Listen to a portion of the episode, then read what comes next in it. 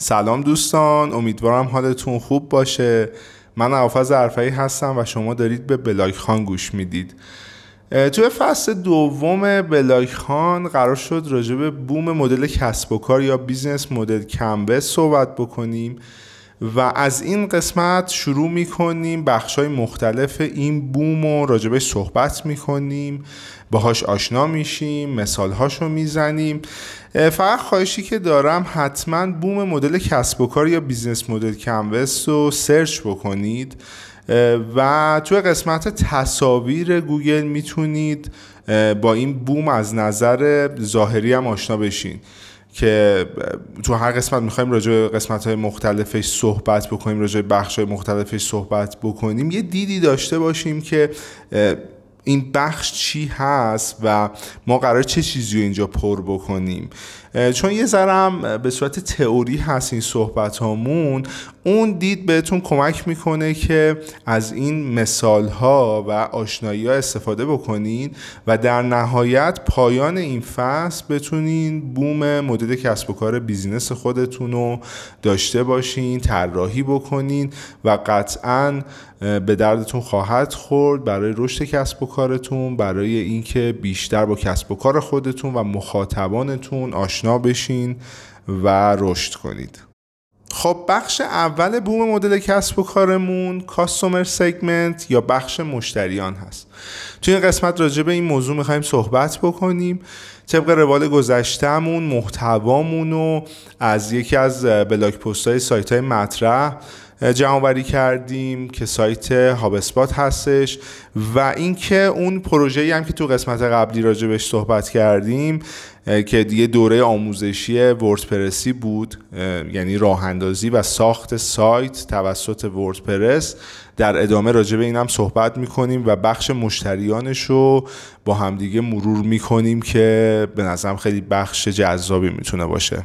هر کدوم از ما با تعدادی از افراد در ارتباطیم که این افراد تو گروه بندی های مختلفی قرار می گیرن مثلا خانواده مثلا دوستان همکاران همکلاسی ها و الی آخر.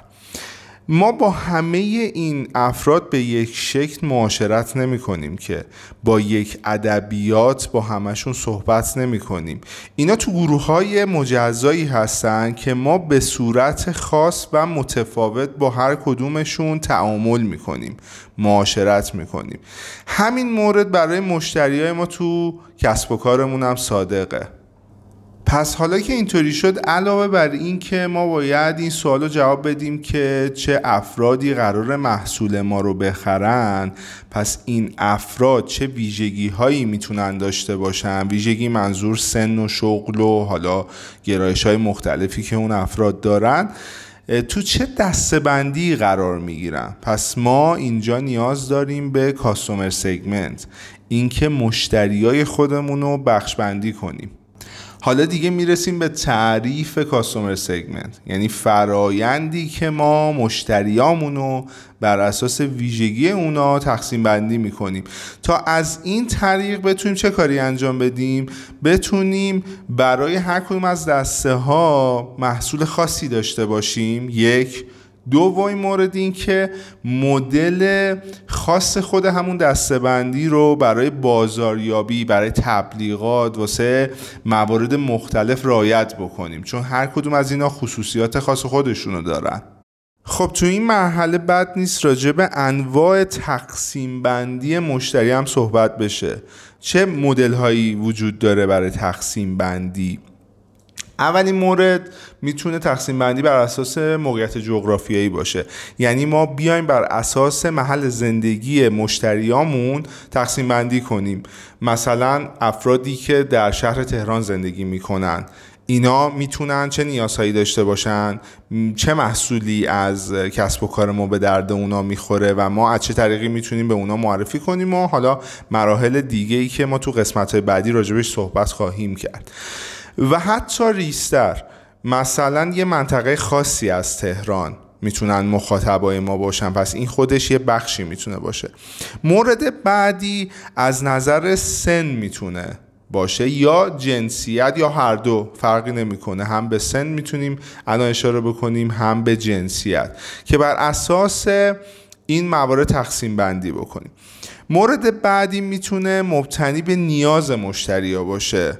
یعنی نیازشون چه مواردی هست و ما می‌تونیم چه محصولایی رو بهشون معرفی کنیم. حالا این افراد می‌تونن تو شهرهای مختلفی زندگی کرده باشن جنسیت های مختلفی داشته باشن هم خانوم باشن هم آقا تو رده های سنی مختلف. ولی بر اساس نیازشون اینا یه نیاز مشترکی دارن که می‌تونن پس تو اون بخش بندی ما تو اون قسمت گنجونده بشن.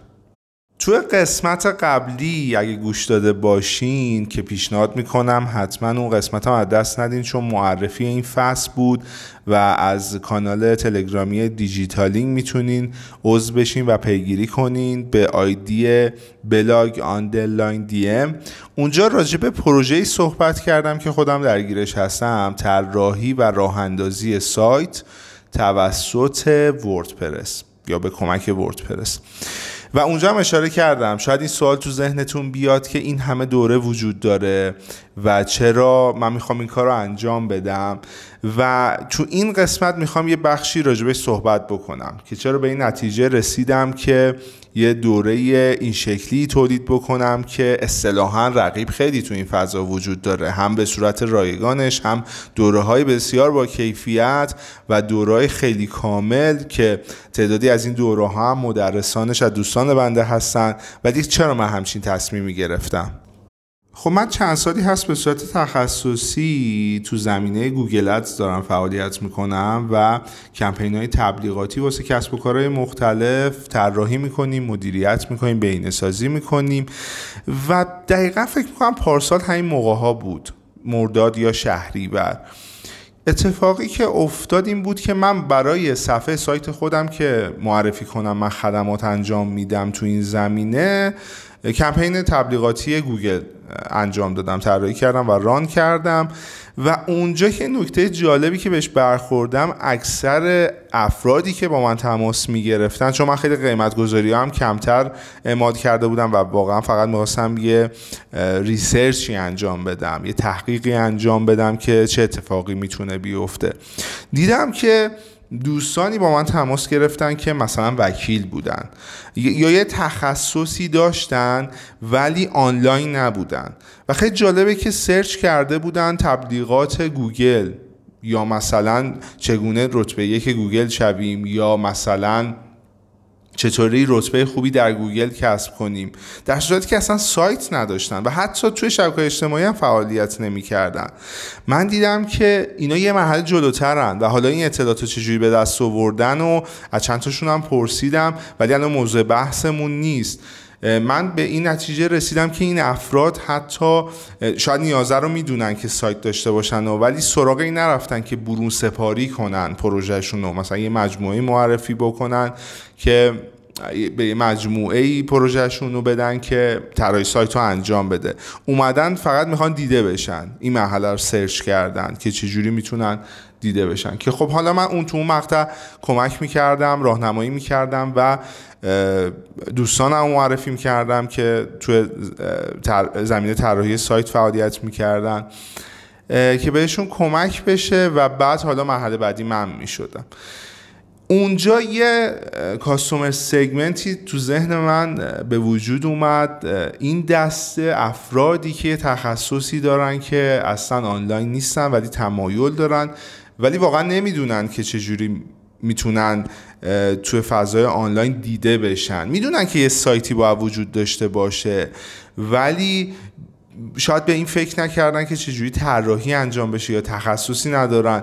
اینا می‌تونن target باشن برای این دوره که خیلی راحت و ساده یا خودشون یا اطرافیان اقوام یا افرادی که یه کسب و کاری دارن آفلاین حالا اصطلاحا بهش بگیم آفلاین تا اینکه بگیم سنتی. عرضم به حضورتون که حتما یه سری پرسنل دارن یه سری نیرو دارن که اونا می‌تونن این کار رو انجام بدن. فقط نیازه که یاد بگیرن. پس این می‌تونه یه بخشی از اون مشتریان من باشن مورد بعدی که می‌خوام بهش اشاره کنم کسب و کارها و افرادی هستن که تو فضای آنلاین حضور دارن ولی سایت ندارن. مثلا توی اینستاگرام دارن فعالیت می‌کنن که خیلی هم تعدادشون زیاده. به خاطر سادگی کار حالا هم اینستاگرام هم اپلیکیشن هایی مثل دیوار شیپور یا سایت های آگهی رایگان می‌تونه تو این دسته قرار بگیره. به خاطر سادگیش و اینکه نتایجم واقعا در لحظه می‌تونن ببینن دیگه. یعنی امروز چه فیدبکی گرفتن؟ چقدر مثلا تماس داشتن؟ چقدر فروش داشتن؟ به خاطر این موارد تمایل افراد و کسب و کارا به این سمت زیاده. ولی خب نمی‌دونن که داشتن سایت یا می‌دونن داشتن سایت مفیده ولی هیچ وقت سمتش نرفتن. ترس از این دارن که یا قیمت طراحیش گرونه یا اینکه دونستنش و یاد گرفتنش زمانبر و سخت هستش.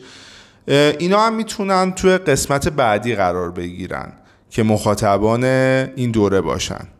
اگه دقت کرده باشین خب من تخصصم گوگل ادزه. چرا اسمی از کمپین های تبلیغاتی نمی‌برم؟ من خیلی راحت می‌تونم خیلی راحت منظورم اینه که این فضا رو می‌شناسم می‌تونم تبلیغاتی انجام بدم و طراحی بکنم که دیده بشم. ولی شاید اونایی که سرچ می‌کنن آموزش طراحی سایت یا آموزش طراحی سایت از طریق مثلا وردپرس خیلی سختتر تبدیل بشن به مشتری. حداقل تو مرحله اول که من بودجه ندارم واسه تبلیغات و نمی‌تونم بیگدار به آب بزنم.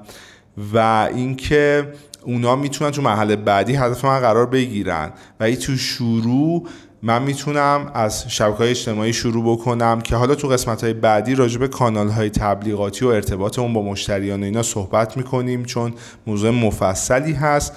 ولی مورد یک و دو دستبندی یک و دو این دوره افرادی هستن که یا آنلاین نشدن یا اینکه آنلاین شدن ولی سایتی وجود نداره. می‌تونه این افراد باشه. دو سه تا دسته‌بندی دیگه ای هم وجود داره که تقریبا تو همین تیپ هست و به خاطر اینکه این قسمتمون طولانی نشه ازش میگذریم.